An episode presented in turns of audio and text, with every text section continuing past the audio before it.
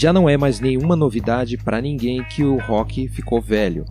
Algumas bandas que eram sinônimo de transgressão, juventude e tal, estão fazendo aí cinquenta anos de idade, outras trinta, e ao longo dos anos elas foram lançando discos que tiveram impactos diferentes nas audiências, já que nós mesmos, né, que estamos aí com quarenta, trinta e poucos anos de idade, nós fomos crescendo junto com essas bandas, e a música que elas produzem já não causam mais aquele tipo de impacto, gerando uh, aquela situação, aquela efeito nas nossas mentes que, se, que ficou conhecido como nostalgia.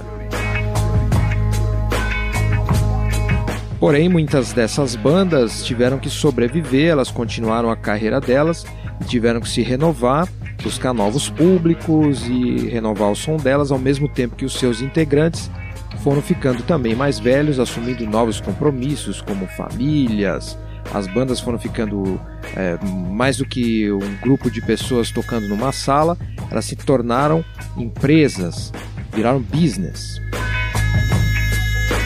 É obviamente impossível para essas bandas repetirem o efeito daqueles primeiros discos que elas tiveram uh, no passado, porque nós mesmos mudamos as nossas expectativas, a gente tende a ficar, de certa forma, é, preso numa determinada época dessas bandas e ficar buscando na nossa mente aquela sonoridade, aquele desejo de que eles continuassem fazendo aquele tipo de música que não existe mais por conta de várias circunstâncias. Seja equipamentos, seja momento da, da história daquelas próprias uh, pessoas que estão envolvidas com essas bandas, ou mesmo nosso próprio contexto, né, onde a gente mudou as nossas personalidades e as nossas uh, capacidades mesmo físicas de ouvir ou de se empolgar com certas coisas.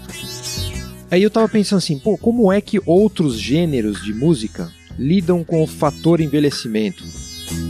Por exemplo, o jazz, com aqueles standards de jazz que, que, que muitas vezes eles são tocados por várias bandas ou músicos ao longo de muitos anos, e a ênfase não vai tanto para quem criou aqueles standards de jazz, porém a ênfase vai para o próprio pedaço de música, para a própria composição em si, que é reinterpretada ao longo dos anos. Mesma coisa na música erudita.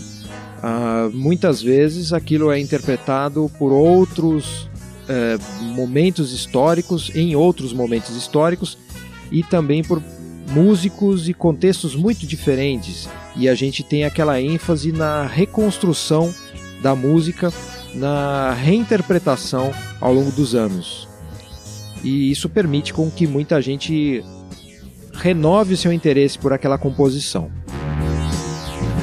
Porém, na música pop, de modo geral, a gente ainda tem aquele apego egóico à ideia de autoria, não é? Não, não quer dizer que lá na música erudita ou no jazz eles não tenham algum apego a esse, essa ideia do gênio que criou a música. Porém, é um pouco diferente. Na música pop, a gente tem essa coisa familiar, né? V- vamos usar um exemplo bem claro onde isso acontece. Por exemplo, o Metallica, que é uma das bandas de hard rock mais importantes da atualidade, que lotam estádios ainda, depois de tantos anos de atividades, lotam estádios. Se o, a pessoa é fã dessa banda, ela vai identificar algumas fases na banda, né? Tem a, a fase Kill 'Em All do começo, aquela empolgação adolescente, depois tem uma fase que é aquela fase de elaboração musical mais forte e uma, uma nova construção do próprio som deles, que foi é, chegar a um pico de complexidade no disco And Justice for All. A partir daí é que tem uma divisão fortíssima nos fãs, né? Alguns acompanharam a, a banda no disco sequente, no, no, no, no, no seguinte disco, que foi o Black Album, que levou os caras ao mainstream, os caras ficaram famosos e tal, porém outros fãs acharam que aquilo era uma caída no comercialismo.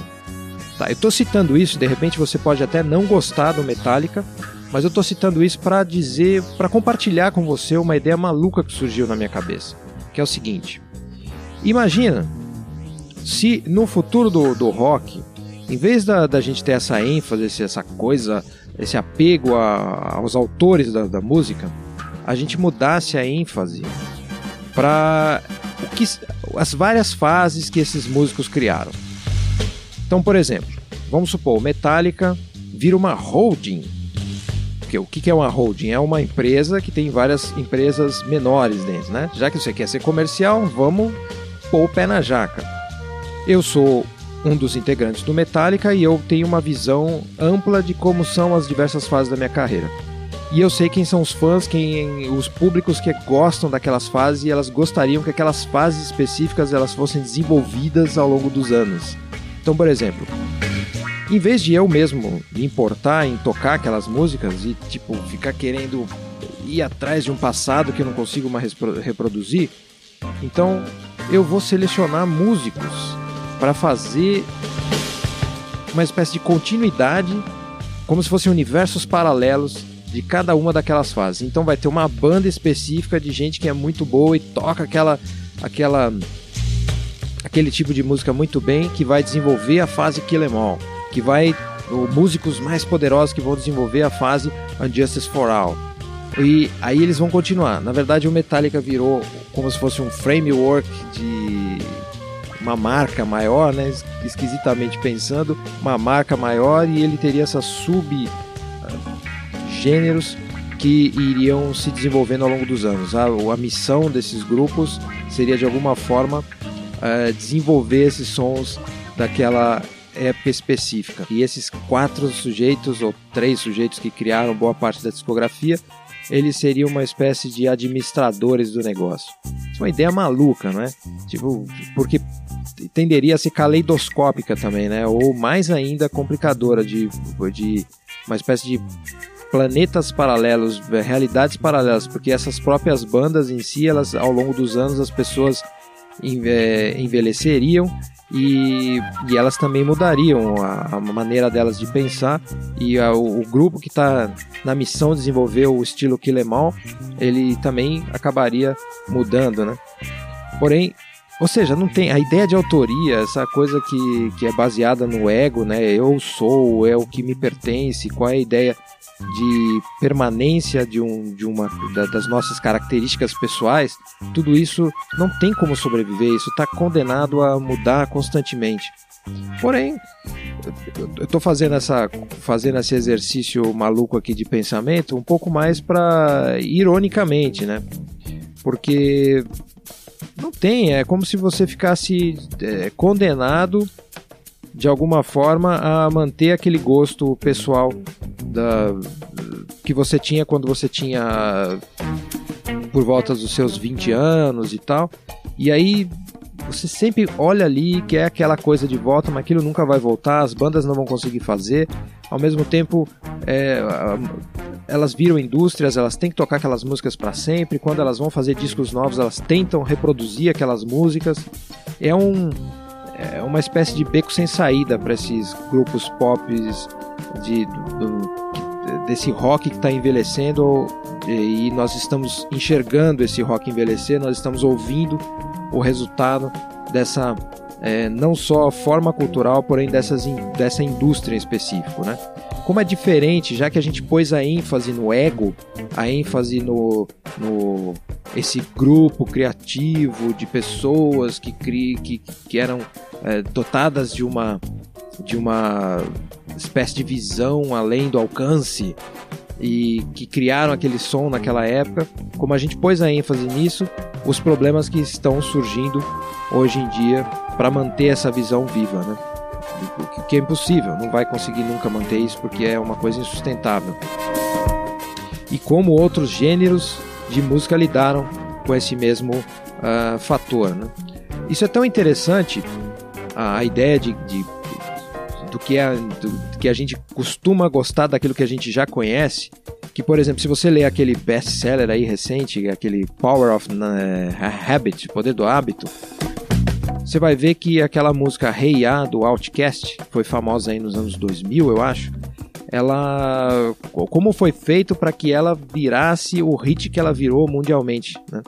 Foi, no, nesse livro, o autor é, descreve que o, a, todo o pessoal da gravadora teve que sanduichar essa, essa música no meio de um monte de hits uh, das antigas, né, que todo mundo ouvia, e enquanto não foi feita uma massiva exposição dessa música no meio dos hits, sei lá, o cara põe o Hey Ya no meio de Tears for Fears, põe na Antena um F M o, esse Hey Ya, e de alguma forma você vai começando a acostumar o seu ouvido no meio daquilo tudo que você já conhece, daqueles hits que se reproduzem há muitos e muitos, muitos anos nos meios de comunicação. Você começa a ouvir a música nova e de repente aquilo, puf, fica associado, e você começa a gostar da música nova, por conta que ela de alguma forma te foi apresentada no meio de coisas que você já gostava. É uma coisa insana, não sei se vocês acham isso tão esquisito quanto eu. É que ponto de beco sem saída esse rock dos que está envelhecendo está chegando, né? E levando muitas dessas bandas até aposentar, né? Já ah, chega, acabou, ponto. Porém, tá aí, né? Acabo de fazer um estranho e bizarro uh, sugestão de como isso poderia ser renovado, transformar essas bandas em holdings. E nós aqui, os quatro tiozinhos milionários, a gente vai ficar aqui olhando para isso e ver se a qualidade tá bacana. Sei lá, né? Vai saber. Vai saber como é que o rock vai ficar daqui a alguns anos, né? Ah, don't freaking know.